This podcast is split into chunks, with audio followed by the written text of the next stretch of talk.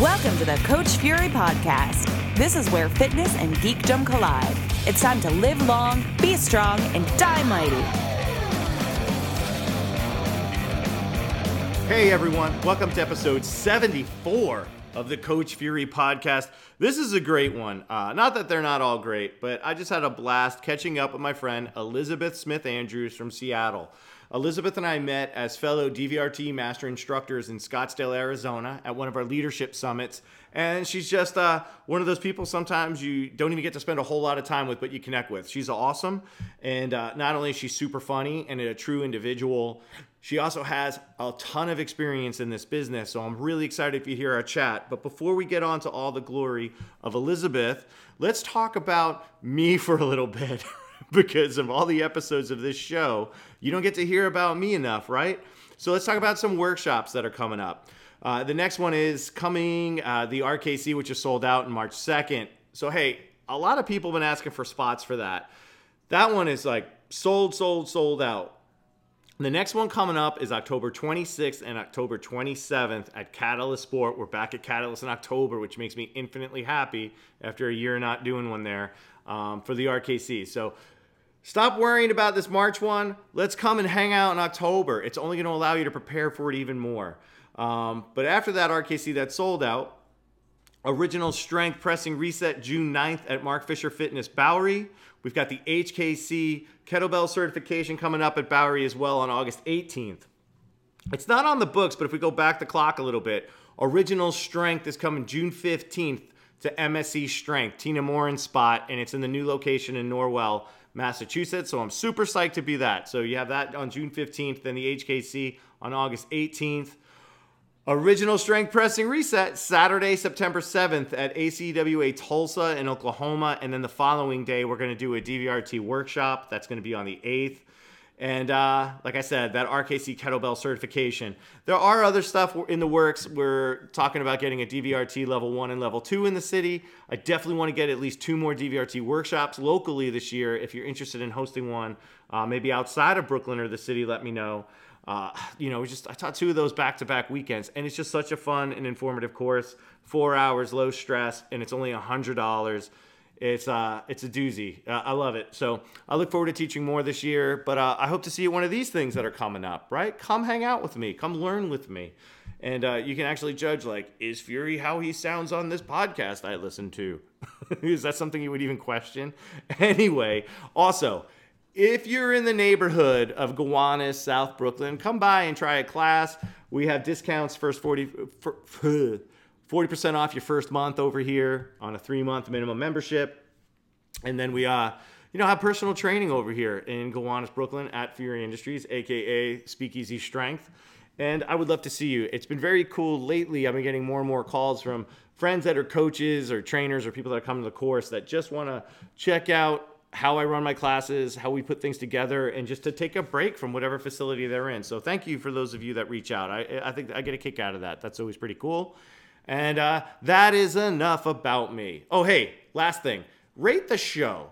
If you're on the, your phone and you go all the way down to the, uh, the podcast app, that's where you can rate the show. If you've listened to like three or more, throw me a bone and uh, hit that rate. It really helps out on the algorithms. I think it looks good in the eyes of the Apple lords to see that happening. And uh, it, it does make me feel good. Uh, I get a bunch of messages about people responding to things in this episode and that episode, or I tried this workout, or I really dug that person. But uh, I know more people are listening than messaging me, so that would help a lot. Anyway, I love you. Episode 74 Elizabeth Smith Andrews and I.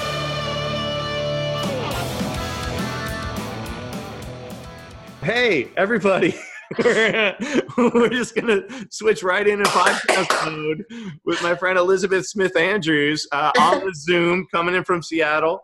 Uh, we've just been catching up for like basically half the time I had scheduled for the podcast. Uh, it is so good to see you and be chatting with you. Oh, likewise, friend. Likewise. You know that is one of the perks of social media because I get to see what you're doing and see what uh, superheroes you're about or what you know dinosaur you're showing for the day but or what, I love what pit bulls we have and what they're up yes they're let's wearing. really talk about important things. I, I, I- you know, again, I, I don't want to go in a whole social media thing. We were just talking about, uh, folks, listeners. Elizabeth, I've done like seven episodes. It seems on my my emotional distress over social media, and I think I'm finding a good place. But that is the good spot when, like, so Elizabeth and I met at uh, DVRT Master Trainer Summit, Master Instructor Summit. Hit it off immediately. We didn't get to hang out too much because there's so much going on those weekends, and uh, I, I just always liked you a lot. Like we didn't get to hang out enough, but you know, you make those connections, Yeah. and I think there's that weird disconnect where the nice thing is actually meeting people in person, Mhm. but then we. Uh, Elizabeth lives in Seattle and I live in Brooklyn, so we don't get to see each other. So social media, that is the good part of social media. And even when something bad happens, that's the part where I am one of those people that thinks like clicking like or sending a heart or sad face, whatever. I think it does mean more than some people want to admit it means in a good way. Um, but that's the other thing that's awesome about this podcast because now Yeah. not only are we catching up on the podcast, but we've already had a half an hour uh, just hanging out. So thank and i you. get to see your mug and i love that Likewise, I apologize for the weird lighting in this iteration of the room. It's like weird sunlight. The lighting in my apartment sucks. Well, the same, and you know, we snowed like we got about I don't know seven inches. Which when Seattle gets snow, the lowlands, we shut down. It's like when it snowed in the south. So I've got the bright from the snow coming in, and the same thing, and then the light into the kitchen, and it's not very flattering. That's why I wanted to make sure you weren't showing this wasn't a visual thing, because I just taught yoga and I don't have makeup on, typical, but still, you know. You like, look great though. oh well, thank you, Stevie. I wouldn't know that, but I look like I'm like almost one of those guys who's trying to have his identity hidden with the weird shadows. I'm gonna put in one of those voice over you can get by with it. so this is sort of like the best case, worst case scenario. I think it's the best case of how I like these shows to be. Uh, it's potentially the worst case. We'll see how this goes for the Okay. because. Uh, listeners, I've said this before. These shows are just talking points, and I don't have any sort of set list of questions. It's like I really want to talk to you, so we'll figure out what we talk about. And uh, so I think that can be a little bit difficult for somebody coming on. So I appreciate that, but uh, it is just about two friends catching up and having a conversation. That's Oh, honey, you know I love that. I yeah. and I feel like those are the most fun ones because Yeah. uh, I'll be honest. There's there's better podcasts and fitness for pure education. This one's more about getting to know people uh, Mhm. in my opinion, and you might glean some like wonderful uh, knowledge nuggets out of that. That sounds like a gross phrase, by the way. Knowledge nuggets doesn't sound great. uh, you can buy those at Roy Rogers. yeah, I got a visual. Thanks, Steve. I got that. well, what I thought we would talk about, one of the things that impressed me is uh, about you, and one of the Mhm. things that I loved about the DVRT team when I was when I was in. So uh, let's go back a few years in our time. How- Do you remember how many years ago? Was that like seven, six, I think seven? it's five years ago. Okay. Um, Okay. I, I think my first, maybe it's six. I want to say it might have been 2013. Let's say 2013. Okay. It could have been 2012, but I could be wrong. I, I- it's been a while. It's been a few years. It's been a few years. Yeah. And we haven't seen each other in three years, coming up on three years. Because you weren't there last year. I wasn't there last year, and Yeah. we didn't have one the year before. And then I didn't go one of the years. And then, But there were there. three, I think, so, Yeah. so maybe six years. Okay. Yeah. years. So when you know a lot of the courses when I was becoming a trainer and how I started, I guess I, I don't want to know if building a name is a thing, but was through the kettlebell world. But at the same mm-hmm. point, that was just because I was able to participate in more kettlebell certs, and I, so I wrote more for them. There just wasn't as much DVRT, Josh Henkin's stuff happening in New York. But when there was, I was a part of it. I was already teaching classes and stuff. But when I got there to the first summit, it was a wider range of people coming in. Like the one thing in the kettlebell world is there is a bit of like uh, we do tend to overly love ourselves as like our three initials, and uh, but there is also this dogma that like that's all we are is kettlebell people. right. And on one hand, I love getting exposed to uh, the different experience bases coming in, but I will say I was also heavily viewed at as the kettlebell guy. So it's also a little bit like oh god, everyone's being kind of douchey to me on this. Not everybody. you're not one of those. Thank you. But you're one of the perfect examples, though, of somebody that has been in the business a long time, uh, has a ton of experience, and I don't mean that like in an age way. It's just like how many years have you Yeah. been a, a coach or a trainer? 30 years. Fucking a, like you have literally. that's basically the birth of like this as an industry in a way. Yeah. Uh, because personal training is only really as a, as a thing only started in the 80s. If, Do you know? It's funny that you say that because at the time I was in Chattanooga, Tennessee. I started in group fitness, of course, teaching classes because I wanted to kind of keep dance alive. And we brought in this gal from Ann Arbor, Michigan, who was going to teach us about personal training, and we wanted to provide that service for our club. People balked, they joked, and now I think she had had exercise science. And again, you weren't hearing that in college at that time. They pe- and I remember being told people will never pay for this service. And here we are. You know, so I do, I remember that so vividly. That was about 1988, 89. I'm I'm listening. Sorry, I'm gonna I'm gonna have to text the nanny to bring the kids over a little later so we can talk a little longer. Multitasking. I'm Listen, gonna be I selfish about that. Um, I'm texting right now. I'm not even gonna edit this out, folks. well, I'm just glad my dogs already had to pee, so I don't have to say, excuse me, I need to let them out. So, let, let, uh, what I want to like sort of glean this because I came in, you know, I this year September will be nine years for me in Okay. fitness. Huh. Um, May will be eight years full time. So when I started Okay. part time teaching classes, so you know, again, not super veteran, but not super new anymore either, which was a Right. good realization. Actually, it was on this podcast where I realized like, oh, I'm actually not that new. Um, it sounds like horrible, but like in a good way. Uh, experience, right? Yeah. What would you say? So, so we've seen in the last, I'd say, two years in particular, sort of big shifts in business models that I think are a little bit more. I don't want to say volatile in a way, but there was like personal training's dead. Everything is semi-private. And yeah. everything was small group. And then personal training seems to be making a comeback in a lot of ways, at least around me and in my Mhm. business. Um, what have you? What what has been like in your time with that sort of growth of personal training? What was like the most impactful business model switch you've seen over the last thirty years? Oh dear. Well, and I won't say like from my experience as a creative fitness entrepreneur, I won't say that I think it's been a positive shift.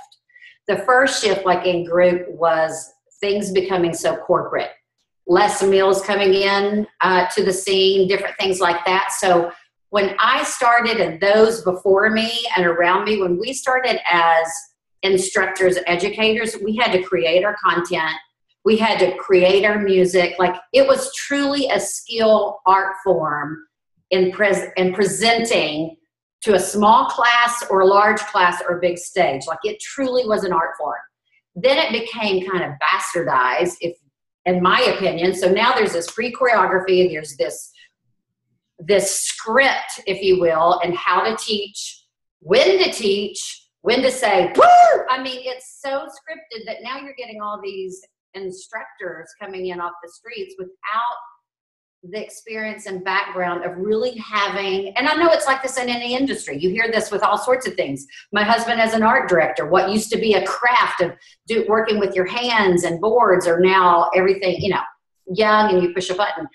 And in the personal training world I, because there's so many um, courses offered that you can learn online or you can learn in a day and now you're this trainer that you're going to help people move better but yet you lack some of the functional anatomy or the whys or the hows. Um, and then you have corporations or businesses jumping on that to offer. I just feel like we have made walmart more crowded as far as what we provide, the services we provide as movement educators. And it makes me really sad. And I even see it like on the big stage of IDEA World, which in fitness is like the Super Bowl uh, uh, conference on a global level. And it's become so corporate and so watered down.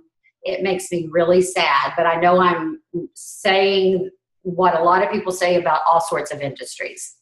Yeah, I mean, I think that's part of it where we're not we're not so different than a lot of industries. Yeah. I think fitness is an interesting one coming from a background of advertising mm-hmm. and production is that we're one that like the the if you said somebody like I work in advertising, somebody will think you have something to do with ads. Right? Like if you just the yeah. basic I work in advertising. Oh, so you sell stuff. You work in you make ads or something. When you say you work in fitness, people don't know what the fuck we are. Yeah. And they don't know what like level of quality like what i do versus what another gym might do or what other type of class might do it's like saying like i do kickboxing but you do cardio kickboxing or do you do muay thai kickboxing like the two are very very very different and i think that's a hard thing in our industry so it becomes easy for that corporate influence because it simplifies for the owner mm-hmm. and i guess in a way simplifies for the trainer mm-hmm. right? Like, mm-hmm. so what do you think led that more? Business owners trying to make money by implementing. And I have to admit, I wasn't really familiar with Les Mills. I've never gone down the rabbit hole of that. Yeah. I only heard about him through, I think you and, and a couple of the women at that first summit was the first time I heard of that as a brand. Yeah. Because I came up like relatively late in the game at a martial oh, yeah. studio. Uh, but it seems like now with everybody trying to sell mentorships and, and, and masterminds – that everyone wants to sort of open a business, but no one really wants to figure out for themselves how to run the business. Mm-hmm. And I think classes and programming are part of that. Mm-hmm. You know, like Zumba would be the same thing. So, like, I've talked to my husband a lot about this because we met in the fitness world. He used to take my class. So, and he's, you know, in advertising. I forgot you all share that glorious which agency does he work? Does he still work at an agency? No, now he's freelancing, which he really loves, but you know, it has its own set of things. And you know, Seattle doesn't have great has smaller, I should say smaller agencies. It's more B market because we wanted to be here for quality of life. We didn't want to do the LA, New York. Yeah, yeah. And he's an art director as well. So but I've talked to him a lot about it. So he's evolved with me and the fitness, and like we get the why they Les Mills created the corporate. It does make it easier for the business owner. So then, if you need a sub and you've got this huge following, I can then get a sub who will be able to provide a service that people can count on. The flip of that is it's Walmart and it's watered down as far as what's required from the instructor and what the participants can get. But I think we've become a society that we, celebrate celebrate mediocrity, as David Goggins says, and that makes me nuts. The flip of that, though, so I still teach step. Hardly anybody teaches step anymore, and it's my own choreography. It's my creation. I bring a lot of different movement modalities in my choreography to train the brain and the body. When I need to go out of town and get a sub, oh my fucking goodness. I can hardly, like, we've had to cancel the class. So that's the flip as a business owner of having more personal creativity in your movement offerings is that happens. So I get the why. I just wish we could balance it some. And I wish like for step for instance that is such a great movement modality to work your brain better than sudoku and crossword puzzles and then to keep you agile and then you get to go clubbing but without going clubbing you know? I got a great dj I am really glad you brought i don't mean to cut you off but i'm really glad you brought the step up because i was actually going to mention that as something that like in terms of your experience in fitness you post these step videos sometimes and i'm like I could never, ever do that. Oh yes, you could. Uh, I, maybe if I like took a class, I would never be able to teach that. But you well, make that shit, different teaching. You yeah. do dance. You make that shit float. Like it looks amazing. so I'm glad you brought it up. But I think that's that hard part of. So is that a, a fault of it being step, or is that a fault of systems at the place you work that they didn't set up, like in, for lack of a better word, understudies for you? Well, right? I think it's kind of both. For one, the industry as a whole, the big box gym, they are not providing step anymore because they don't think the people want it. Now, the club that I teach at here in Seattle is locally owned, and they appreciate that there is still a group that wants to take it. And there, you you'll see in my videos, I've got 70 year old down to 20 something. They all can, you, and it, it's like any movement, right? You can modify, you can yeah. pick and choose. So they still provide it. If you go to more of a corporate national gym, they're like, no, people don't want it anymore, so we're not going to offer it. I can't tell you how many messages I get across the country from people on Facebook or follow me on Instagram. They're like, I wish my club still offered step. I want to do step. I wish we did step. And so it really makes me sad. It's like I'm gonna keep step alive as long as I can still move. One selfishly because it is my creative outlet as far as creating the choreography to flow with the musical interpretation with music. And I love the music. I've used my hip hop and dance, and I love that. Uh, I have a well, I don't have it anymore. I bought a step. Even I, like before I knew anything about fitness, had bought one and tried to do that shit. Remember, like body shaping on ESPN? yes. That's where I learned like most of my like early fitness before I knew what I was doing. I would watch You those. watching the girls in those little. There was part of that. Yeah. Well, like, they're well- very hot. Well, I'll say, you know, my, my friend Keelan, from who I grew up with in elementary school, it became one of the people on body shaping. No Yeah. way. Yeah, I mean, after the time, like I had stopped watching, but she, yeah, she was like, you know, like doing the beauty pageant thing and ended up on body shaping. But it was like back then, you had like the Weider book, you had the Arnie book, you had body shaping, and you had uh shoot, shoot who's that dude? Was he Israeli Gilad or? Gil, Gil, Yeah, and in Hawaii, doing the class in Hawaii. yeah, and that was all you really had was for for information because there Yeah. was people forget there was no YouTube. Yeah. You, you know, you had the muscle magazines, but they were like, even then, you were like, everyone's on juice. I don't know how this relates to anything. Um, That's so true. so it was such a different time. So like that was a trend for me that I was like, you know, I wanted to get in shape and I think I bought one. I, I mean, I know I bought one. I, I don't think I used it much because I found it frustrating. Yeah. Where it ended up, it's probably my parents' shed 20 years later. But I love it. keep it. It's retro. But here's the thing, like with step, and and I would tell you, like, if you can walk, which is you know bipedal and unilateral movement, you can do step. Mhm. The videos that I post, those the last one, if you saw, I posted a few days ago, is five blocks of 32. So we've been working on that at least two to three months. I usually start with two blocks of 32, and I start with a skeleton or a basic recipe, and we kind of add flavor, a little sugar, a little salt. But most people, we get frustrated. It's like learning a new language. We get frustrated, so we quit instead of like, by damn, I'm gonna stay with this. And then next thing you know, they're something connects and they can move this and they can syncopate their movement and they can stand on a single leg a little longer. And it's like I have truly found the neuroplasticity piece of teaching step to be one of the most amazing movement gifts that I have given myself by not quitting. Yeah, I think that's a big thing. You know, in, in original strength, we- that's a big part of what we do. And, and obviously, there's a, a we don't really speak of it specifically within DVRT, Yeah. but there's that element of the you know the X patterns and using both Yeah. hemispheres and the hand-eye coordination. It's a big part of original Mhm. strength, Mhm. and I don't think it's almost the shame that we start to appreciate that more as we're older than you're on, right? Yeah. Like you know, and, and but it's been cool lately. I've been having a lot of younger people come in to train with me, like in their late twenties, mid mid twenties to early 30s Mhm. And seeing those things where even when you you're- not banged up, they're not banged up the way we view being banged up. They Yeah. perceive themselves as being Yeah. old and banged up already, but they don't have that extra 20 years of like, no, this is what it really starts to feel like down the line, right? and um you know it's been interesting seeing that and and- and i think people are starting to get aware that they sh- you shouldn't be waiting until you're a little bit damaged for that stuff you should be doing it now.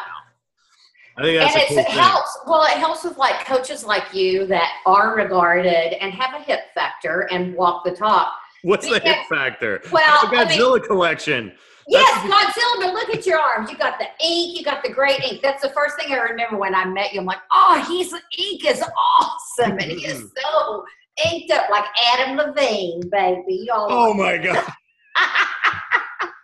this podcast is over you know, I'm just kidding because I knew that wouldn't land well with you. i know i know i do have california tattooed across my stomach You have New York. not yet i do have brooklyn though on my wrist there you go. That's where Kim and I have matching tattoos. I love that. Uh, But you know, it takes a coach like that to kind of, and again, I'm going to go back to the presentation part and skill of a coach. Like, you've got to have a freaking personality. You got to be able to engage. If you're this walking book of knowledge, but you're boring, I'm going to gouge my eyes out. I don't care what you have to say because it's relationship. So you have that ability to pull in, then you're getting these young people that like are able and wanting to learn the information that you're teaching them that's so imperative important to moving better and creating longevity and resilience in their body well, you know? thank you. I do think the missing element it's funny i, I am starting to write these uh, little blogs uh, once a month for original strength for the instructor team and the assistants about teaching courses and leading and how to set up. So it's like brass tacks some of it very checklisty stuff and some of it's more about like actually like how do you approach presenting to a room of people? Mm-hmm. and it's the interesting thing that i find is you know we could use dvrt our, our leadership team as an example. Mm-hmm. there's be a lot of stress and uh reservations about teaching a workshop, which is basically a four hour class mm-hmm. where you wouldn't have that same apprehension in front of a class, which I think in some ways is actually more nerve wracking teaching a class because it's a, uh, you're a little less fluid on it. Whereas mm-hmm. in a mm-hmm. workshop, the room's going to bring a dynamic. It's a little bit more interesting, and you have, a, I think, more power to guide it at least to here my classes are programmed so like i don't have a, a ton of flexibility even within yeah.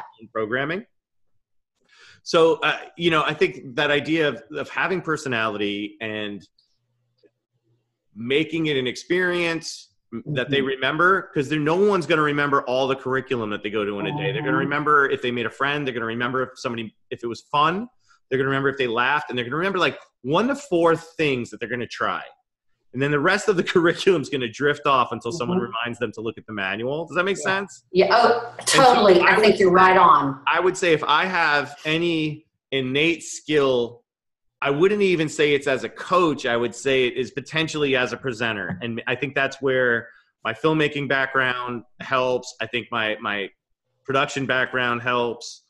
Uh, mm-hmm and I think that's probably what it is because I'm never the smartest, I'm never the leanest, I'm never the strongest, uh, but I might be able to be the most engaging in the room in that context. Now, the flip side of that is, is like you throw me in a party with people I don't know, and I'm like the wallflower.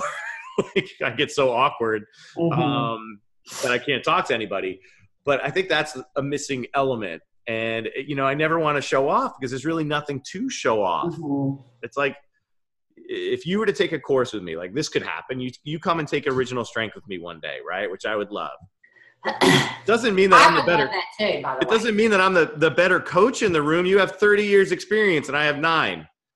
But sometimes people go in and teaching courses sometimes, and they have that attitude of like, I'm the hotshot now, mm-hmm. I'm the superstar, and I'm just mm-hmm. like, I'm just sharing some stuff that's worked yeah. for me. Let's all and like have an open mind and try it. Hopefully, it helps your business. I think it will help your business in your training. But beyond that, like you got to apply it. And uh, you know, I want you to earn your initials. I want you to be proud of those, but like your initials don't shouldn't define you, right? Your results should define you. Your character. Yeah. No, but you're speaking all the things that are very important to me. And yeah, I have 30 years. I often think that like I wanted, I don't know if you saw my post, I showed a picture of Candice Copeland Brooks from when I was at BOSU. Okay, so in the fitness or in the group X world, aerobics world, she was literally like Madonna in the early 90s. I did see it. I did see it. Like, and I'm not kidding. You ask anybody that's been in aerobics or group fitness for any length of time since the late 80s through the 90s, everybody's like, oh my gosh, Candice Copeland Brooks. So I took from her as a new person and I was envious and I always wanted to present, but I was into my eyeballs and boys and then had more boys, you know, and just felt like my calling was to focus raising my kids instead of trying to pursue that career, but I always thought I had it in me. And so here I am at this point in my life, now with these doors opening. And I'm so grateful that it didn't happen when I was younger because I really think I could have been a monster, Steve. I think I could have been a little bit of a diva, a little bit of an attitude going on, you know, and so and I never I never want to come across that way because I find it so off-putting and it's so common in our industry. Asshole, bitch, diva, whatever. Usually it's an asshole. So I'm I'm very sensitive to those things that you were saying. So yeah, I bring 30 years, but dude, like my doo doo stinks like everybody else's, and I got shit to learn. Like I still want to learn, and my favorite quote, I do some motivational speaking as well, and I end with I think it's a Roosevelt quote people don't care how much you know until they know how much you care. Yeah. And that's the experience piece. And that's making everyone feel comfortable in your presence in whatever way that is. And, and I wish everyone sort of could appreciate and approach everything they do with that idea Yeah. versus feeling they have to without really understanding the end game. Yeah. Like I've been involved, like a lot of people come up to me and, uh, you know, be like, Hey, how do you, I, I want to teach courses. How do you do that? and it's like, well, you know, like I, I, I learned a lot. I assisted a lot. I spent a lot of money assisting courses, my own money. And uh, I just wanted to learn. It wasn't to teach courses initially. It was just like, Mhm. I just want to get really good around a kettlebell, Yeah. an ultimate sandbag, crawling around the floor, which sounds weird. yeah. It's that 10,000 hour piece though, right? Yeah, it really like is. Malcolm Gladwell talks And- about. And the financial investment in it. And, Yeah. and what you know, clearly it did. I can look back now and say, yeah, I, I built somewhat a super low level reputation amongst a small population of like Mhm. people into the same things. Um, that you know, I had a quality of service, right, or, or training ability, and certainly doing some heavy presses back in the day helped me get my name out there a little bit. And uh, I think I'm I'm dumb enough and new enough in the field that I couldn't develop an ego. Yeah. So and, and I couldn't overcomplicate. So I think a lot of what I do is is very simplistic Mhm. because I don't think I think it's so easy to overcomplicate fitness. But in terms of that caring, I feel like you know, and this goes a little bit in what we were talking about social media, folks. I swear we're not going to get into another social media rant, but putting, I think we're putting out stuff. Whether it's this idea of wanting to teach courses, whether it's this idea of wanting to put out, you know, online programs, if it's this idea of social media and having trying to get a bunch of followers, where we don't really know why. And I know my why is I mm-hmm. want to do really well by the people I train, and I want people to come to my courses so that they can do well by the people they train. And there really isn't like, and of course I want to get paid in the process because I have two kids of my own and a Yeah. wife. You know, it's my second wife. I don't want a third. I want, I don't want Kim to leave me. That shit gets expensive. so, uh, you know, I, that's how I'm viewing everything I do. I think I have, but I think I have gotten caught up as a rel- relatively newish trainer of like trying to follow the trends and how do I stay Yeah. on top. And I think we are starting to find a definition of like, you know what, maybe semi private is a really good model for certain situations. Personal training seems to be real alive and well. I, I Mhm. think in a way that most people don't. I think for pers- for the independent trainer or the trainer at a gym that could make, you know, lock in eighty dollars an hour on a personal training, say if the gym's taking a cut, or potentially make hundred dollars an hour in a semi-private environment. But then you know you have that risk of only one person shows up or nobody shows up. Yeah. I think personal training sometimes can be a better guarantee, especially if you have like a good cancellation policy. I think some people need personal training Yes. just based on their own you know ability and even if it's not a movement thing uh, or coordination thing from an emotional accountability standpoint they need one-on-one training but then mm-hmm. classes are fun like Yeah. you know when i look at my class memberships you know i just I, I lost i lost somebody. A friend of mine had signed up from a previous gym from mff and she wanted to come here and i was super excited for her to come here. And you know it's a little bit of a trek not a horrible trek but enough of a trek. And she you mm-hmm. know she reached out the first month first month and she's just like look with the trains it just takes me longer to get to you than i thought. I'm like of course i totally get it. Like am i bummed i won't see you but i'm not going to mourn the loss of the money. I want you to train. I want you to Yeah. succeed. And if it's not working we're not the place. Like go someplace that goes. And proximity is a huge one so you know i just think if we come at these things and make our decisions Mhm. based on that idea of caring and then delivering, I think life becomes simpler. Maybe not more profitable at the outgate, but I think that will in turn help guide you to the right decisions, help guide you to the right marketing strategies, help guide you to the right results that will Mhm. build a business versus focusing on solely building the business first. Yeah. And fitness has definitely become like this punch list of like newer trainers now. I'll say when I, you know, deal in strength faction and sometimes and people that come up with courses, they're looking to build their Instagram following before they're looking to get years of experience. Or Yeah. this weird idea that online coaching is this, you know, new gold rush of infinite income. And that's, I personally, my experience with it is a lot of horseshit. You know, well, then you you have companies. So going back to the corporate thing, like Beachbody, who put that whole online coaching and the tier effect out there that people assume you're going to make a lot of money. There's always the flip side, right? I don't think there's any easy way to get to where you've gotten to where I've gotten. I know it hasn't been easy for me. It has taken perseverance, perseverance, time, time, time, perseverance. And as Steve, my husband, has often said, he's like, Well, you're in an expensive hobby because I'm an education whore. I love learning. Like two of my, so even at this stage, it's like, I just want to keep learn like learning this year i decided two of my big pieces that i'm going to invest in one i'm working one-on-one with mike fitch the creator of animal flow because awesome. I, I i'm so excited because i want to fine-tune my movement. I love more of the calisthenics. I'm moving better at 55 than i did at 45 because i'm learning to move well. And one of the reasons the one-on-one with him is because this makes me crazy and i i'm sure you'll notice this. Most of the things we're seeing out there, you've got 20 somethings or 30 somethings doing it. Where are the 55 year olds that still look amazing and move so well promoting a system? To me, that's showing shit works. So, yeah. you know what I mean? It's like I feel like we are desperate to see good movers at an older age. That doesn't mean you are hanging up your towel and I'm having to modify every single thing I do. I may have to modify some, but I can't do tuck jumps. I still do them, but not like I used to because I pay for it in my low back because this low back has had a lot of work. The other thing that I'm investing in, which I can't wait, is I'm doing an intensive core dissection dig in four days with Jill Miller. So I think it's do you know who Jill? Is that the one in Arizona? Are you going there with? Is that the one? No, so I'm not doing anatomy trains, and she works closely with him. This okay. is her course on just the core, and it's four full days intensive. And I love her because she is to me one of the um, she's she goes travels all over the world to really learn about the fascia and and diaphragm diaphragmatic breathing, which I'm super interested because I'm uh, not I'm a chest neck breather. I'm a recovering type A, so I'm learning to breathe better and use my pelvic floor. So I just think it's I think this is why we are because we do care. Like we care about our performance, we care about the product that we are giving to those that follow.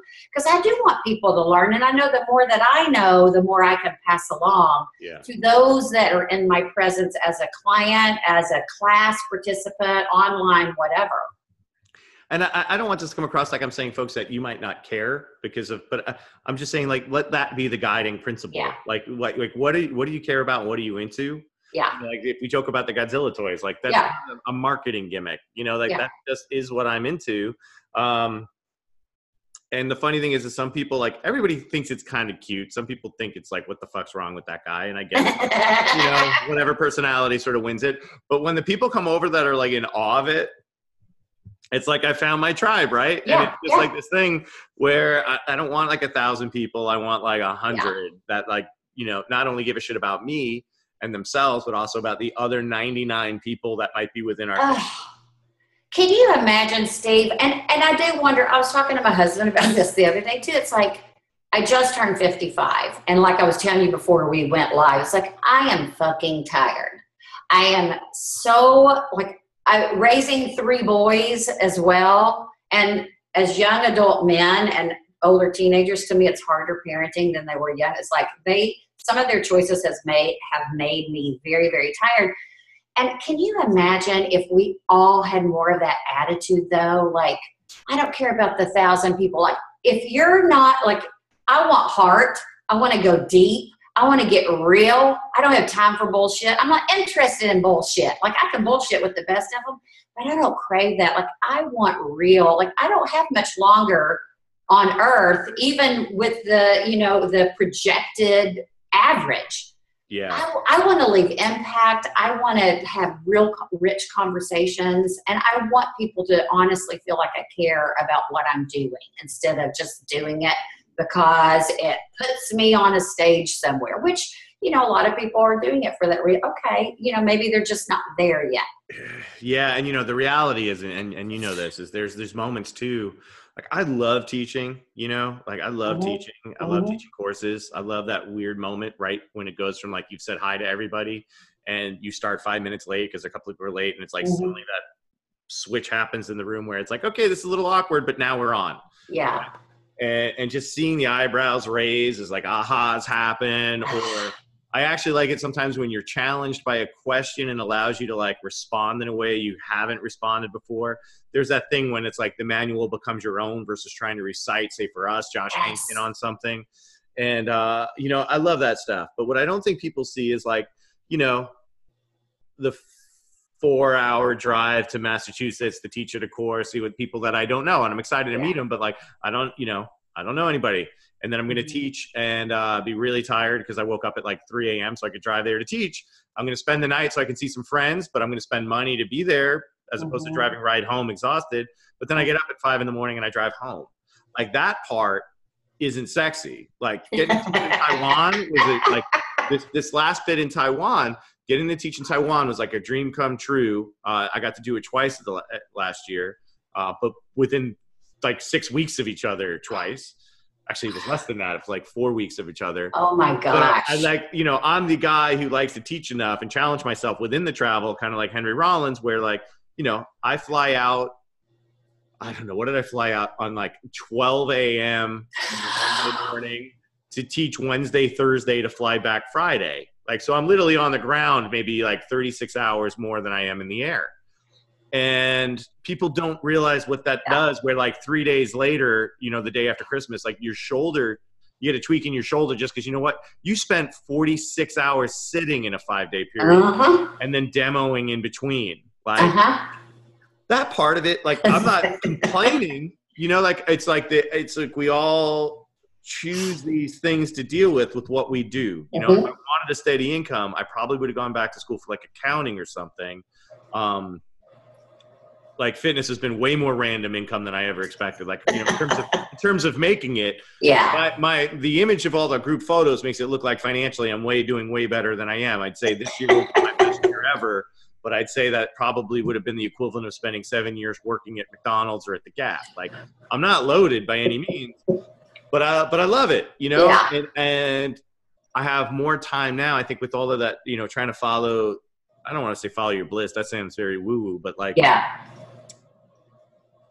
i'm learning to allow myself to let certain things go like social media posts Mm-hmm. um, like potentially chasing money by running into the city to go do a session, which means I'm going to be commuting two hours for one hour. So, whatever my rate is, cut that in thirds. Yep. Um, I'm learning to embrace that. If I've started my day at 6 a.m. and I'm ending it at 9 p.m., I can watch a movie and, and take a nap and not feel like a lazy ass in the middle of the day. Flip side of that, I'm starting to treat this more like a job in one way as well. We're like, you know what? If I'm not working out, because this is the thing trainers, myself inc- included, struggle with, we're too tired to work out for ourselves. Well, you know what? Like, if I'm not working out, I'm not, you know, like I can't keep using that as an excuse. Yeah. I got to get my nutrition in line on that. Um, but like having those decisions where trying to treat this like a business, a business potentially with more heart than a lot of businesses, and potentially a lot longer random hours and random incomes. But how to make that work around your life, right? Yeah. So when you say you're tired, like I've gone in and out of that, like where I'm like, fuck, like I'm just exhausted. Mm-hmm. But the problem is, I think a lot of us grind ourselves out not making a change to adjust. Like, okay, so this is what my life schedule looks like. This is the money that I need. These are where things are great.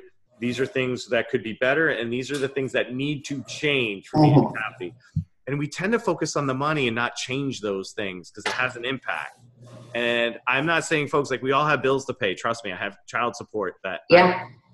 I had the, the the probably the last year as an independent because that's when I sort of fully went Fury Industries. It was probably my lowest year income since I started because I basically went into business for myself, right? Mhm. Totally expected that. But, you know, I still made those decisions for myself and I was still able to pay my child support without knocking the child support down because my income went down. Mhm. Right. So I just think some of us don't realize how much flexibility we have to make a better life and a better work life. And I know through Strength Faction, dealing with other coaches and business owners, like the business tends to run all of us. Very few of us are running the business. Right. And it does come down to choices. And again, I'm 55. I'm just still getting this. And I will say, had I not been married this whole time, I wouldn't have like it would it's been a luxury for me because it's allowed me more mental space. All the burden is not on me. So I need to, you know, make that clear. My husband makes that reminds me of that often. but you know, agreed, agreed. Agree. And, and, and you know what? It's true. And but one thing that happened because of our steadfastness and and your, I, I know this is true for you with your integrity and your work. A, an opportunity opened up, which involves our dear buddy Ridge um, I, I brought, Yeah, I brought him into the mix, but it literally fell out of the sky, Steve. And my friend that kind of provided, she's like, well, it didn't. You kind of worked hard. But so I'm working for this ginormous tech company, this contract gig for 11 months, which provided an income that my husband always made, which allowed him to step back and freelance. And then because that changed my time, I thought, you know, I'm a master trainer for TRX too. I was teaching like two courses every weekend. And you just mentioned that when we teach courses, I feel like a semi ran over me about the next day or the day after because you give 180%. It's a long day. I've done that, like, I've driven to Vancouver, Canada, gotten up at 4 a.m. or 3 a.m. to drive, teach nine hours, and then come back. And I give everything I have. And at some point, so I'm doing this contract gig, which is Monday through Friday. Now I'm commuting into the city like everybody else, getting all jacked up over traffic because I'm an East Coast driver and people here drive like shit. Oh my gosh, you would be just, you would be so sad because they take the left lane, they drive slow. Anywho, I thought, I don't need to teach as many courses. Why am I putting the pressure? Because I love it but it, there's a flip side to all of these choices, right? Am I practicing what I would tell my clients who are in this now changed life phase? Am I applying what I, the information, the yeah. guidance that I give them? Am I keeping my nutrition on point? Like all of those things. So I really upped my nutrition game, like I'm more plant based now to try to offset some of the energy that's getting pulled from me. And then, like, the tired part too is when you're a parent some of that tired is not uh, by choice. You know, when kids make shitty decisions and it fucks with you and keeps you up at night and stresses your shit out, like yeah. that's out of my hands, but it's affecting my life. And that's just one piece, you know. But I do, I think teaching's a calling.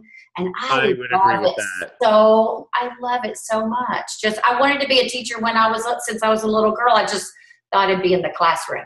Yeah, you know, it's interesting you say that. Like, so when I was in high school, you know, I, I, think I joked about this on another episode. Like recently, we cleared out Kim and I and the kids cleared out most of the shed at my mom's house, my folks' oh. house, oh.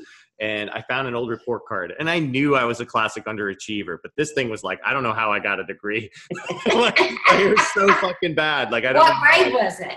Uh, I don't even remember offhand. Okay. All I it was like it was like tenth grade. Like it was pretty okay. far up there, but it was like just really, really horrible. But uh, you know, but then I did very well. I, you know, I had to do the extended college route of community college. And yeah. once I got into community college, like a switch went off and I started getting 4.0s. And, um, mm.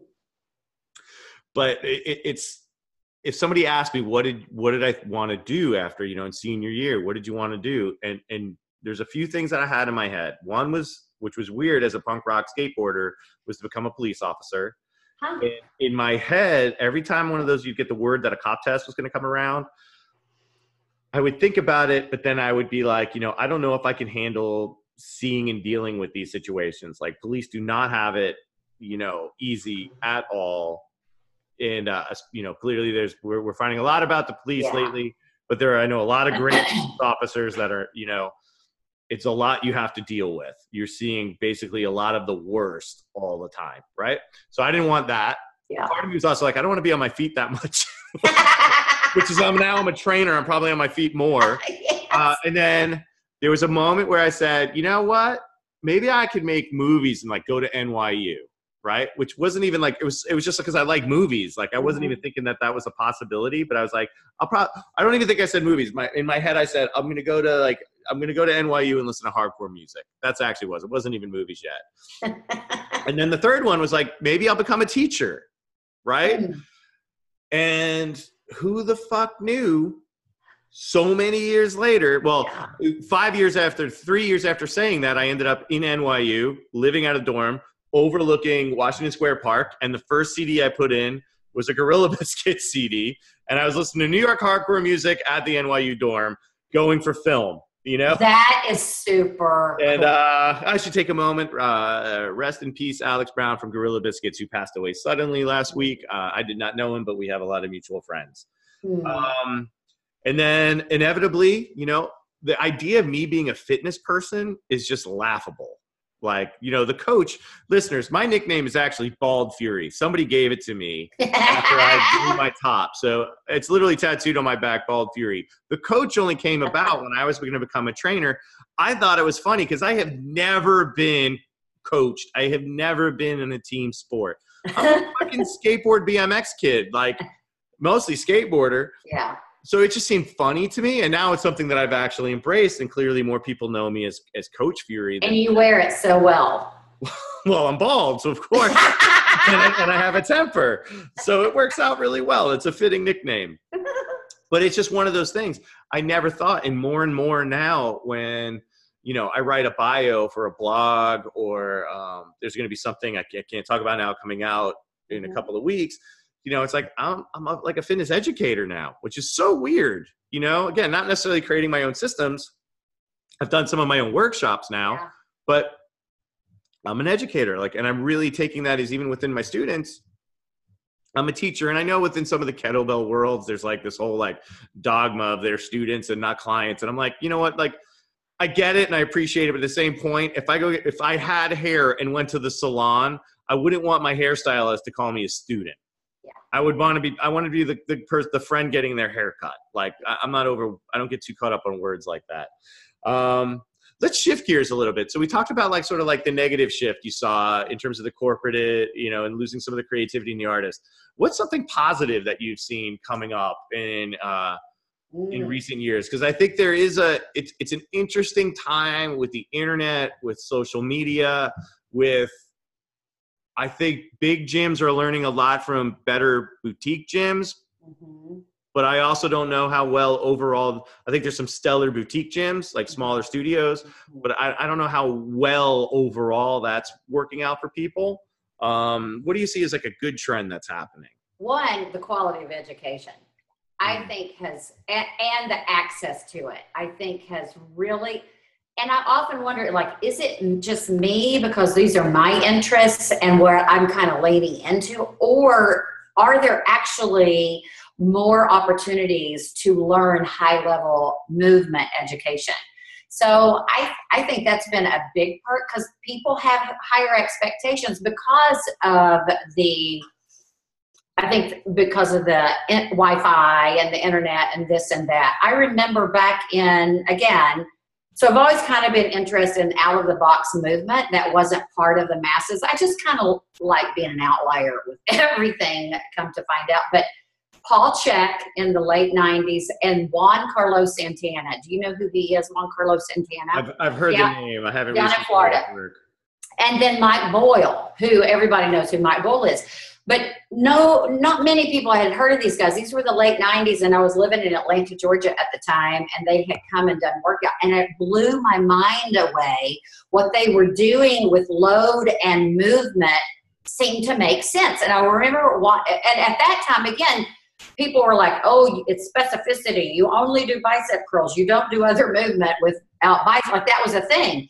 And I remember Juan Carlos Santana saying, and this stuck with me, he's like, when he designs programming or exercises using unstable surfaces or stable uh, load, he was like, I watch my mom, who I think there were like five kids or something, or I watch my wife, they had five kids, how she gets laundry out of the dryer and carries it to the bed, or how she pulls it out of the wash and puts into like I watched that kind of movement.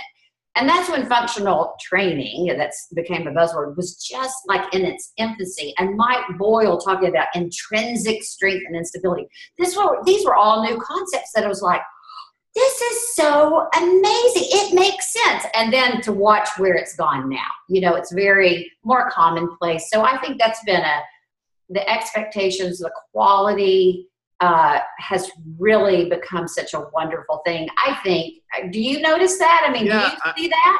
I, I I think in a big way, and you know, I think part of it's great, and I think part of it is uh, potentially a little bit of the negative side of the social media stuff and and, and the brand self branding, right? Yeah. You know, I'll say this from the kettlebell perspective, right? So as a master RKC, at the time that I got in, which is almost uh, nine years ago, I've been using kettlebells nine years. Yeah. Wow. And, and so there were like a few videos of like quality stuff, but not a lot. So you Mm-hmm. had to go to the course to really, I think, learn how to get a really good kettle, hard style kettlebell swing or buy the DVD. or buy the DVD. But I'm, a, I'm not a good learner that way. Yeah. So for me, it was like, you know, I'm, I'm I, it, it took me, I will openly admit, it probably took me four and a half, five years as a trainer to be able to read movement in a book and, and actually visualize what that Mhm. actually means. Like I need to, I, I, I am one of those. I need to see it. I need to see it done wrong. I need to see it done right, both and, and be told what I'm doing wrong or right. And uh, you know, so I thought that was super important. And as you know, the RKC used to be a three-day course, and now it's a two-day course. And and people were, you know, the, you know, some of the team were like very upset, like we're losing these standards. And I was like, guys, like our stuff is super important, but it's not as like precious as it used to be because a lot of people have gone through these certs now. A lot of people have done in services and shared. People can talk to their friends and learn how to do a really good kettlebell swing. The thing they're coming for now mostly is to sharpen it up and to get coaching, Mhm. maybe for the initials. So I'm not saying it's not important. I think it's super important. If you have kettlebells at your gym and that's part of your implements, you should go to a hardstyle kettlebell certification, even if it's just the HKC uh, or do one, you know, the RKC or the Strong First. RKC, that plug, selfish, selfish plug. Um, RKC. but you should have that. But this idea that like it has to be elite level or super precious, like the information's out there, and I think that is a good thing. Like I'll say this, and I so uh, this was actually a good one. We Josh Henkin from DVRT, he came out as a master RKC. I was a senior. We taught in New York together. And there's a day we, we would bring in volunteers when it was a three day course. And I brought a bunch of the ninjas from uh, Mark Fisher Fitness you know, like what they do really well at Mark Fisher Fitness, teach kettlebells. Most of them aren't RKCs or SFGs at the time, but we all knew because they had access to me, they had access to people that had it, they had access to Dan John, like fucking knew how to teach a swing. So I think that's like one of those great things that it can help out. But I do think sometimes being able to perform a technique and coach it are very different. Oh And I think that's where education still has its thing. But this like secrecy and preciousness, I think we all have to get over ourselves a little bit. The other thing is like, you know, if you're an enthusiast, I know when I would look up, when I would try to find something on Indian clubs back in the day, Mhm. TRX was pretty good in the beginning, but like Josh Henkin, like when you started looking up DVR, well, it was Lift at the time, Ultimate Sandbag stuff. He was probably the only one out there that had like a full, consistent, quality education library Mhm. the trick now is in my opinion not to offend anybody there's too much information to know what's good what's bad Yep. there's no it's a really hard way to even know what's um what's the starting point It's confusing. it, it, it really is and i think that's that's a little bit too much and that's where i like mm-hmm. you know for my online coaching program like i provide a program and i can you know s- specify one version of something for somebody to build upon knowing it's going to go here versus somebody just tries to get a workout and goes on youtube and picks up some random workout and then they have no idea if they're ready for it. So i do think education's great. I, I and i'm too new to know this I don't know if the importance of the initials and having hmm. a, like all, you know, like Pokemon, got to get them all. All Yeah. the initials was that always there, or is that something that's growing with all of these other options that are out there now? Do you think? I well, so when I first started as group fitness, I had to you had to have back then it was just AFA or ACE and ACSM. And of course I went ACSM because I wanted to do outlier because everybody's doing ACE and blah blah. So you had to have but we didn't have all those options, if you will. That's all kind of happened as people have designed their own certification that you can now add all these letters after your name. And it's interesting because I know you have experienced this again in any industry. Just because you have a shit ton train of letters after your name doesn't always mean that you know what you're talking about, that you can move well. I can't tell you how many people have a list of letters behind them. And I'll be teaching a course. This took me years, like, see, I start getting frustrated. This took me years to just realize that oh, I've got to resign. When I first started teaching TRX courses, I'm assuming that people understand how to move in their body. And they're trainers and coaches that were that people are paying to learn from. And Chris Frankel, love him. Oh my gosh, do you know Chris? Yeah, I haven't talked to him in forever, but I've done Oh. some stuff with Josh that Chris has been a oh, part Oh, of. he's so funny. I love him. He's very irreverent. He's my kind of guy. But anyway, he calls them motor morons. That Yeah. people are just so disconnected. And then I taught another course, and I'd be, you know, trying to correct posture or coach cues around how to engage, oblivious. And then I did another one. Finally, I realized five years in, it's like this is the norm. People, you can have CSCS after your name and think you're all that in strength and conditioning, and they can't. They don't know how to use their body most efficiently to high performance. So Very- you know, that's very true. you know, they you have all these letters behind, and I think the head knowledge is great, but it just it doesn't stop there. You've got to be able to apply it. You've got to be. I'm a big why person. Why? How does that help you? How's that going to help you move better? What's the why behind the cross? You know, the X pattern. You know, and which I know uh, what the why is, but so confusing out there. Somebody goes to the internet trying to find what to do. They don't know the whys or who's doing this or in then or if, if people are even moving well in it. I think it's interesting that we're, I coming up the way that I came up. So I came up through a gym late in life, Mhm. late-ish in life, and you know went through the kettlebell and things around kettlebell culture. So Indian clubs, TRX. You know, I, I was just taking those, excuse me, early courses just to learn how to use it for myself. Yeah. And um, you know, I know for me it was kind of eye opening. A what a full body workout is because I was bodybuilding without realizing it. Yeah. Like yeah. That there are implements and systems and ideologies that can promote this where you can get really good results, move better, feel more powerful, feel stronger in way less time. Like, and I don't mean magic bullet time, but like Yeah. I was spending an hour and a half weightlifting and suddenly I found kettlebells, right?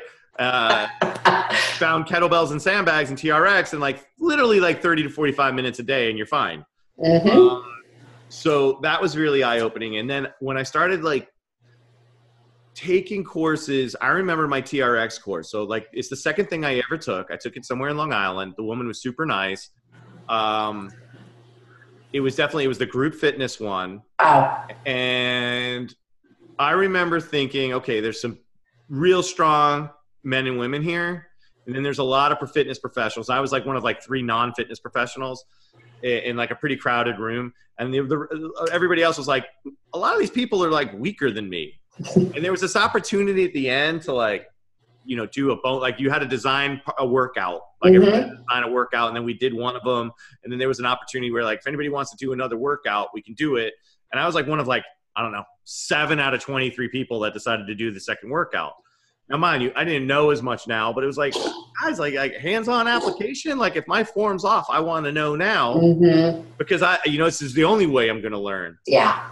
And then when I started assisting at courses, is when I started really realizing that. Like, I remember at one of these first HKCs I did, there was a, a few gentlemen that had been personal trainers for 15, 20 years that didn't know how to squat because they had basically been bodybuilding so much, Yeah. they had worn out their knees, they had tight hips, they had tight backs, they had tight shoulders, tight shoulders, and they couldn't do like you know like a proper, not even close to parallel, 35 pound 16k goblet squat. Which in turn, you know, got better and better. So it's like one of those things. That's like, oh, that's a buy-in for going to a cert and having an implement that helps promote that, you know, and an, an assistant. Mhm. And it was also the time that I started. And I was telling the story to somebody uh, yesterday. You know, there was this dude who had shoulders. He was a gym owner in New York. He had shoulders the size of my head. Dude, jacked. This is literally the first RKC I'm assisting. Oh no, sorry. This is like the second R, uh, HKC I'm assisting. And you know, he's struggling to press like a 44 pound kettlebell, Hmm. and you know, 20k.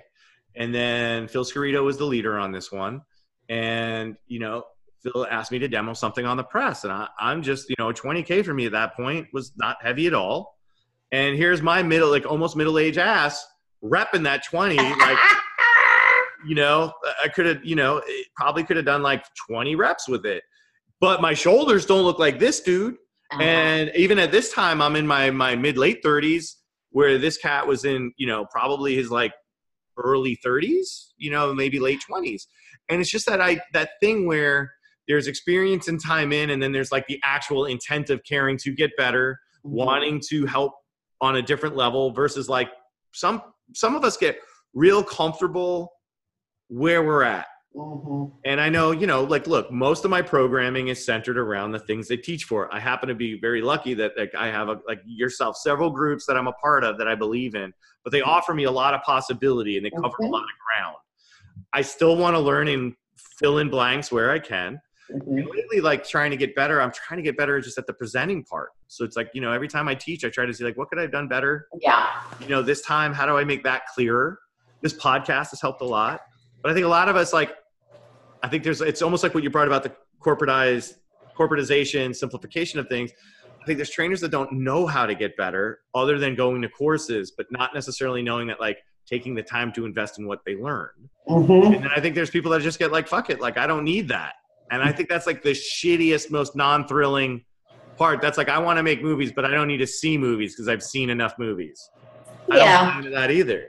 Well, I think a big e- uh, ego can play into that. I really have learned, like I like I mentioned, had I come into the doors that have opened up for me at a younger age, because I looked at the part. I really think my ego would have prevented a lot of connection with people.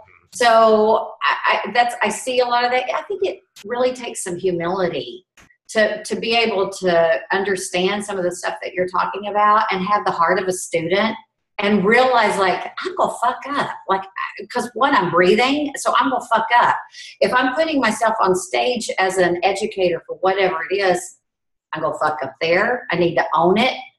And how can i get better at it? I think it's so important for those of us as educators to be student. Go take other classes like take other classes. Be the new person in the room. So that gives you more empathy as an educator to other people in your room like that was big for me because i was a ball busting type of coach trainer. And then i was like oh hell i don't know if i can do my own workout. I just probably you know what i mean?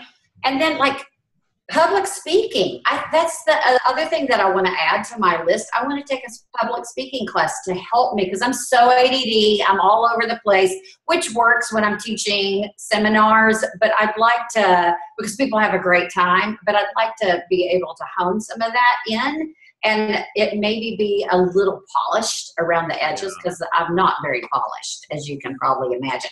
So that i think there are a lot of things that we can do as educators to kind of to tune our craft if you will to just continue to be better but it takes it wanting to be a student man Yeah, I also think you know, in terms of this education and being a student, I think we we're, we're in a weird point, probably for the first time, that you know, things like NASM and ACE and CSCS are so highly regarded, especially NAS. I mean, I'm sorry for all the ACE folks. I'm an ACE guy. Uh, I literally just took my national cert because it was a gym requirement, right? so I'm not gonna lie. I I took two practice tests, failed them, and then passed. The- Like I didn't study um, because you know what? I don't need anything in is tips on aquatic classroom training. It's never going to happen. So yeah yeah it's But- not your thing the things that I'm into, I'm diving into, right? Yeah. But I think now, if we could somehow, on a, on a national level, take things like Boyle's CFSC, if we could take something like DVRT or the RKC or Mm-hmm. OS, or I got to tell you, for new coaches, and this isn't like because I'm a mentor in Strength Faction. Strength Faction as a four month online education thing for business owners and trainers of all levels Mm-hmm. is the most valuable practical information you're ever going to get because it's going to cover every aspect of what it is to be in this career, not just a trainer. Mm. You know, just how like oh, we talked about if we only knew now what we knew Yeah. then in terms of like our own training ideologies. Mhm. Imagine knowing like how to avoid burnout, how to set up a little better workflow, how to know when like you know what these two years you're going to fucking have to work all the hours because that's just part of it is, but know that Yeah. that's not everything. I, I just want to see different groups get more respect because it's more practical. So yeah, I just think that there's there's avenues to really for the first time view this as a field as opposed to these demands like you know i don't want to diss anybody that's gone to college but you know all i keep hearing from is people that it's like it just doesn't apply you know the day in the day in you learn all this information that just doesn't apply. And i will say somebody that's again i'm gonna i don't say this to be like uh cute about myself. Like i'm just not that bright. This is my second career. I've got so much to learn um, and get more in depth on is you know the day-to-day hourly coaching classes whatever does it, it can be so simple yet we're trying so hard in one way to prove our worth by making it complicated or impressing others by making it sound complicated. And it's really not. I mean you know when people ask about programming it's like well think about like literally i do that. I think steve D- D- tomaso uh, fellow dvrt master instructor i think is the one who put this in his one of the dvrt presentations at, at a summit. You know just that idea. And dan John does it too the quartering mm-hmm. of the body. So here's your upper front upper back lower front lower back don't program all of the one thing unless you have a very specific reason for it right so like yeah. so if i have those four items and then you know i start thinking about my breathing work and i know mm-hmm. for me i'm always putting in something contralateral or midline crossing you know the, the, mm-hmm. the, the x patterning stuff like it becomes really easy like so i'm not going to have somebody do kettlebell swings deadlift bent over rows right back to back to back because you know what it's all the hinge right mm-hmm. like but again it's sometimes it's the preciousness sometimes it's ego we want to make it sound like it's so major mm-hmm. and there's this reality that you, myself, and two other, you know, coaches, one with three years experience, one with 50 years experience, right? We could all spend like a month with somebody and probably get very similar results doing things very differently as long as those things aren't like reckless. Mm-hmm.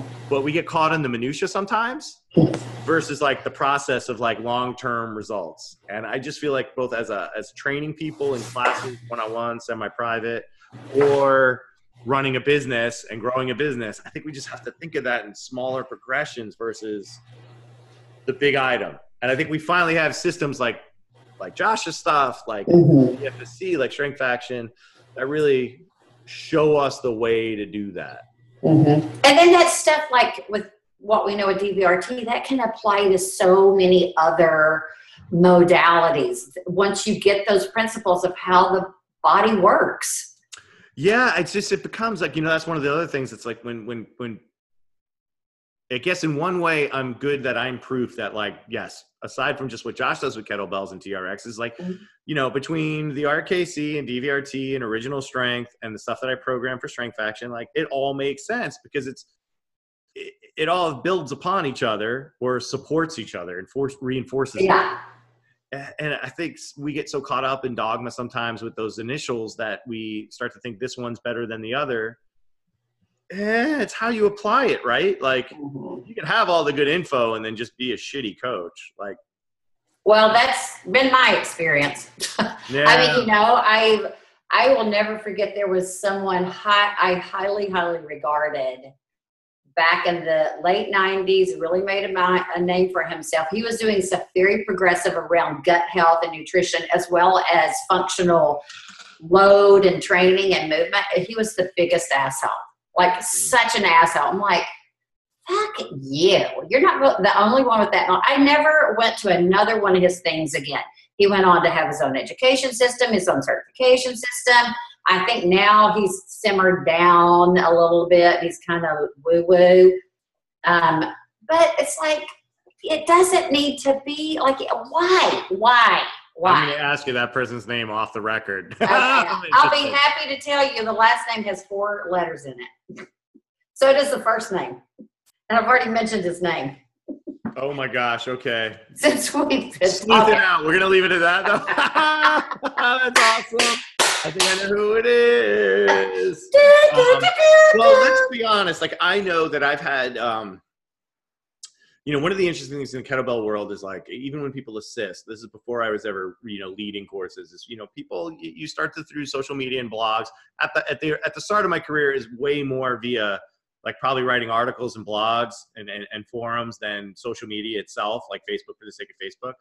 But you know, you do hear when like somebody's like, "Oh, I was really excited to meet somebody," and then they suck right? It's like mm-hmm. meeting like a celebrity. Like you're you're always that yes. moment, like, you know, and I don't mean that we're celebrities, but there's that moment of like, oh man, like I've been reading your stuff and I hope you deliver. And I know I take that. Uh, it's there was somebody at the DVRT workshop in um, uh, Southeastern in Massachusetts that I taught two weeks ago or a week and a half ago. And, you know, he, they int- he introduced himself as like, oh, I watch your videos. And I'm like, that is so sweet. And also, I find it creepy only that I forget that I have all these videos out, you know, that are beneficial. Like, I try to really make sure when I post something, Yeah. It solves a problem. Not I, I'm posting Yeah. less and less. If it's a video of me working out, it's because I'm working out something to show progress later versus like, here's another workout. Um, I've seen you in that song, Steve. Doing I have not worn a thong. I've been in very short shorts. Funny though. So I got to get Kyle Langworthy from MFF on the podcast. MFF, a lot of the coaches, the dudes in particular, would train in their underwear, and I'd be like, I'm never training my underwear. And Kyle Langworthy, Beast, one day was like, You're gonna train in your underwear because we don't have showers here, and you're not gonna want to like sweat through another pair of shorts. And I will have to admit, years later now, and I haven't even been a staff member at MFF for two years. I train in my underwear at home because it's just more comfortable. And sometimes I shoot a video because I'm like, you know, messing around with Indian clubs or trying Yeah. the ultimate sandbag, and I'll have to show Kim. like, Kim, can I share this? Because I'm in my underwear. You know, I'm wearing a shirt and stuff, and it's just like, however, the light might be hitting my junk. Nope. it all comes down to definition. So, Results happen. yeah. Why won't this grow? Why are my arms growing, but this isn't growing? But I think it's you know it, it, it's we forget that that's out there and that there's to be respectful that people like are watching us and hearing us more than just like a, an anonymous like or follow. Yeah. Um, Oh, it's true. I, you know, and the cool thing about that is like I've had people show up in my class, they follow me on Instagram and they happen to be traveling to Seattle. That's a super cool thing. yeah, It's and and and to, you know, I think that's super cool, but I I do take very seriously what I put out, you know, I, I decided when I opened Instagram, I have a love hate relationship with it. I think it's bullshit, but when you're self employed and you're branding, it's kind of part, a necessary evil. So I made a commitment when I started doing Instagram specifically that I love my dogs. They're part of me. I'm a big bully advocate. Like I'm a dog snob. If you had a golden retriever, Steve, I'd probably be like, "Hmm."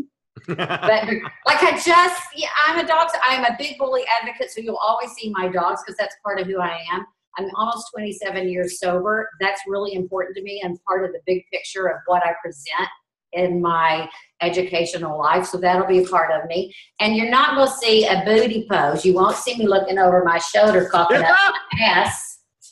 Or in the mirror. I mean, I just thought, you know, I can't, like, there's just some sort of disconnect in what I'm trying to promote and what I'm trying to visually give. And I'm very curvy. I got these big boobs. I got this big ass. So I want to, like, I can't hide it, but it's, I'm also not going to be like, yo, hada, hoda.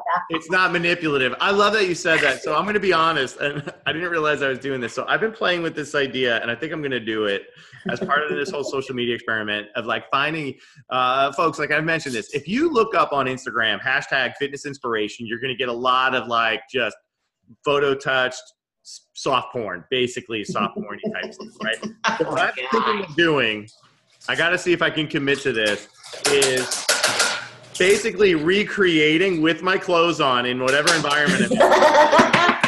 So to be like fitness inspiration influencer, Instagram influencer posing in a real life situation with me. I love that. You have to do that. So I was like on the. So this is the funny part. I'm on the subway going into a session in the city today. So Oh, yeah. I, I get a signal and I start looking up influencer, hashtag influencer, you know, on the search on Instagram. And I'm like, okay, there's a woman drinking coffee, pulling her hair in a really weird thing. And I'm clicking all these poses, trying to see like who's got like a million likes. I want to, I wanted this to be like a million follows. Uh-huh. And I start copying. And then I'm like, oh, there's people next to me. And I'm like looking at all these bikini shots and stuff on the train. So But I'm, but I'm literally trying to find the person, the name, and then how many people follow them. So I got busted. But yeah, that is something. You know, the other weird thing that I've noticed, and and my my friend Matt, you know, posted this well, is like this idea of um, uh, shit. What was the phrase? There's a lot of people posting Photoshop professionally shot photos or intended photos of themselves. I can hear you. I've got to get this from Rex is ripping up something. Sorry. Did you say Sorry, it? Rex is like shredding. Oh, okay. They're but posting. The, the, I've noticed a trend of these, like, um, uh, you know, very well done, pretty looking people with these vulnerable posts. And on one end, there's an ass shot, and on another end, there's like this, you know, touching story yeah. And I, I'm I'm having a hard time finding like the val the how do how I validate that as a Mm-hmm. sales tactic and and and an honest story because I do Mhm. believe that the story's honest Mhm. but my friend Matt Wilson, who's also been on the show, you know, apparently that's like an age thing. Like that's something that men and women Mhm. coming up, they just don't know any different. Like that's actually become a valid form of expression for them that I have a hard time contemplating. So I'm realizing at 46 that I might not be the most ideal person to like even think about how to, discuss certain things like that. Yeah. And it's one thing if it's something about body shaming or how we used to feel. That I understand. Some of these Yeah. are like a random empowerment thing that happens to be like a, a fucking thong shot. And it's not No. thong. I eh, okay. Now I've got to let him out pee. One second. There is, um, there is, she's got a ton of followers. Her body is absolutely stunning. She's a yoga instructor. And she posts a lot about that. And she posts the counter to people um, talking negative about her showing her ass. And her ass is like perfect. It's just perfect. She's an itty bitty thing. And it is a weird, like, I love that she's comfortable and and self-expression and I- there should not be any shame uh, in any of this but i feel like we there should be a responsibility as well as what we're communicating. I mean i don't know what the answer is. I just trust this and this always feels icky with some of those things. And then the flip it makes me sad that that age group thinks that's normal like there's like this compass off in their Yeah. awareness or sensitivity or And I certainly don't want to come across like I'm shaming it, but it definitely seems like it's becoming a potential sales angle or following builder than like yeah a hundred percent like if we talk about like the intent behind the purpose of the message. yeah going Right. back to that full circle Yeah, yeah. Well, hey, uh, speaking of full circle, uh, the kids are here, so I need to get wrapping for a while. Uh, you have to come back on the show. I know you're going out of town, but we I love chatting with you. I could Yes. just we could sit here and be like, "Oh, it's five o'clock in the afternoon. We started at noon." Yeah, and, and again, this is uh, uh, I had such a great time chatting with you. It, like I said in the very beginning, this is like the best case scenario for me because it is just we get to we still talk business, but um, it's just no no one knew where we were going to go with this. So um, including us. exactly, and I, I that's what I'm not going to lie. This show has helped with my presentation Yeah. just because I'm, I'm learning how to listen and how to respond and adapt and process on the fly and a little. I love that. I love that. That's so awesome. When we talk about the weirdness of social media and stuff, there's also this this thing that I'm realizing that when the time comes that I die, which will happen at some point, Yeah. There's going to be this weird audio catalog of there's over 90, almost uh, probably 100 hours of me with my friends Hmm. chatting. And you know what's kind of rad about that? Like, I don't know if another coach will ever listen to that, but like my kids, right? Yes. My kids, when I'm gone, I'll have that. Um, my grandkids will have that. I don't know what'll happen with great grandkids, but like I'm starting to really value this podcast um, in that weird way that this is going to, someone's going to be able to like hear how genuine our friendship is through this um, in a very weird, real, non-forced way, and not in the Yeah. we're being authentic or being Yeah. genuine. Yeah. hashtag buzzwords. But like, uh, I just think that's cool, and I think that's when we were talking about the positive side of social Yeah. media. I hope that's what it ends up being. Again, I don't know what happens when Facebook collapses. I think there's the possibility that that could happen in the future, and then all Yeah. that information's kind of gone. Um, but yeah, But you just when you just said that, like I literally was eaten up with goosebumps because man, that's an amazing legacy. Like that is a pure legacy to be able like my parents had to make cassette tapes reading a book to somehow leave for my kids first of all, I don't know where they are. Secondly, am I going to be able to play them because they're tapes, you know? But like, how powerful, how beautiful! Like that's a beautiful thing. And then the social media. To go back to the beginning, what I wanted to tell you when I lost my Petey, which you know is my love. I and say I'll start crying. I can't tell you the power that I felt of love that people sincere, like sincerely, because they followed along with Petey, because I posted so much about. It's like they knew that dog, and I felt so loved. I had flowers show up at my door, the beautiful private posts, and like you had posted. So those do warm your hearts. Those hearts, those comments, they do warm your hearts. It's like people do care, you know. Yeah, I think I think it's. I think that is now I'm starting to lose it a little bit because you know I lost a friend uh, a week and a half ago. We lost Landon Jones, and uh, you know it wasn't just me commenting to the team, or, or, but seeing all of the members of the Ninja Army, you know, sharing stories, sharing photos was really wonderful. And uh, you know the fact that I'm, I'm selfishly it meant a lot when a lot of the condolences were also went to the team right as, as us as a family and i think that is special and i, I think yeah, i've said this on the show before it, the good thing about social media is i bet by just people getting a certain number of unexpected likes on their birthday that it probably stops some people from committing suicide mm-hmm. there's got to be some sort of statistic to that just at yeah. some the moment the flip side of that, I have seen angry people be like, well, fuck that fake emotion of clicking like, call somebody. I'm like, you know what? Like, got to really look in the mirror hard if that's where you're going to judge that shit, right? Yeah. Um, but like, I, I do think there's like a positive power that's in it. I think when we define ourselves by it. Yeah. Right? Like, yeah. I, I, there was a couple of things that happened around this last thing where uh, uh, some people posted like a couple uh, too many pictures in my thing where it's like, you know, there is a point where we have to mourn alone too, in a way. Like, yeah.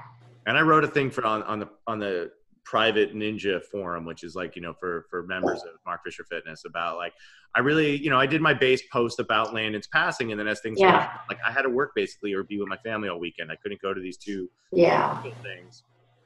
And i just wanted them to know that like hey you know i didn't just blow them off to blow them off. Like you know i really felt like i needed to be with my family on saturday and i taught sunday. And but I do struggle with this idea that we have to validate our feelings repeatedly on social media. I think that's like when you suffer a loss, I think that's one thing. Um, mm-hmm. You want to celebrate something, but when you want to, uh, there's a thing about perpetually trying to show how much you care in a weird way. Like, does that make sense? Uh, yes. So and you like, know it. It's like you can feel it. Can't you feel? Have like, you ever seen the the movie? Um, oh shit! It's Andy Samberg from SNL. I think it's called Pop Star. Never Stop, Never Stopping. No, okay. and I love him. It is freaking hilarious. I really don't know how this movie didn't like become like Anchorman legend status, but he's got a song about being the humblest. you know what I mean?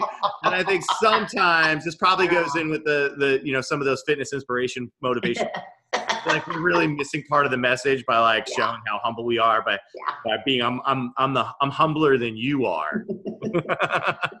it's like listening to somebody and perpetually saying, "Well, the best is actually." Yeah. it's like I validate I care more. I care more. I hurt more. Like well, okay. This was an awesome conversation. Uh, Elizabeth, where can people follow you? Instagram, you have mentioned. Yeah, and it's um, elizabeth.s.andrews. All right, I'll I'll I'll share that up on the show notes. I adore you. Oh, likewise, I love you, and, and say hi to Ridge. Um, oh, I will, our buddy. Do you know? I love it. Just real quick, I just so think that piece is so cool because had you not reached out to me a few years ago and said, I got a buddy moving back to Seattle. Can you hook him up? Instantly brought him into my people, training with us. And I've taken him everywhere I've gone since. Like he's I feel like he's like my brother, and he's so honest with me too. Like he calls me out on my shit, and just but doesn't take me personally. You know, I just and he's salty. I keep saying, you know, Ridge, I'm praying you up. We gonna get you all married, have five babies. It's like, don't do that.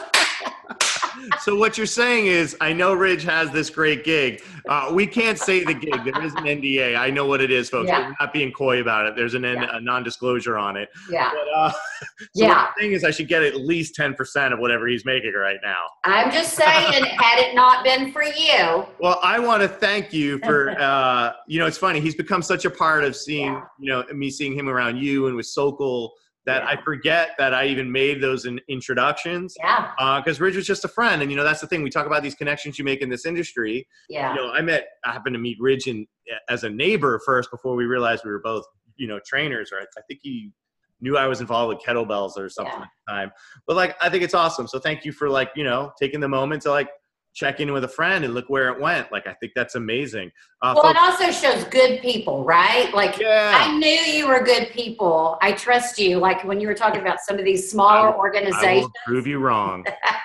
oh, you can't. I've known you too long. but it's like when you know, like I trust you, I trust what you're a part of. So as people are listening to you, when you mention these companies, people should be alert to like, if he's saying it, it's legit. I'll tell you that right now out of my this horse's mouth.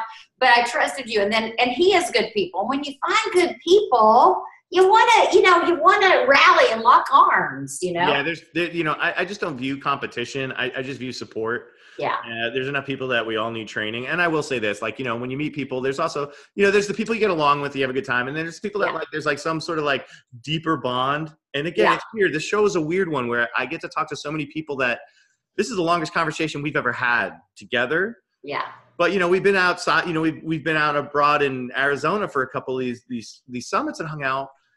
Uh, Rex just walked in the background. He's adorable. Oh, he's a dog. Yeah, but I, I- just think you know embracing that that when you have those connections, and that again, social media works a really good Yeah. platform for that. But also this podcast.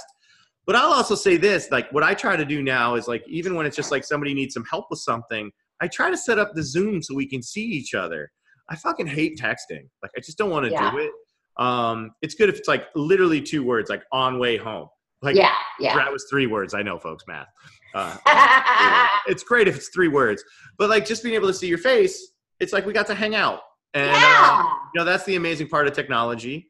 And just time and time again, it's awesome. But like, I'm really glad we had a, we had this moment because uh, you know it's been a few years since we got to hang out, and you know the Ridge connection is strong. And folks, Ridge is the guy who he's been on the show before and has literally he's the guy who created the Dynamite logo. Um, Very talented. on all the stuff. Super talented, and we've got some other stuff potentially in the works together. Yeah. Um, well, hey, I love you. Thank you so much. I for making time. love you. Tell the family hello. Thank you so much for having me. It's so much fun. It was a pleasure. And this will come out on Monday, but I know you're going to be abroad for a couple Oh, of weeks. yes. Yeah, And, and uh, like, let's catch up when you get back. I would love that. right. The Coach Fury podcast is created, owned, and produced by Steve Coach Fury Holiner for Fury Industries LLC. Music provided by the FTW. Visit the FTW.nyc for band, tour, music, and merch info. Artwork created by Glenn Gurrieta. Visit glenngurrieta.com. That's G L E N N U R I E T A. Or follow him on Instagram at Glenn Gurrieta. Voiceover by Laura Palmer.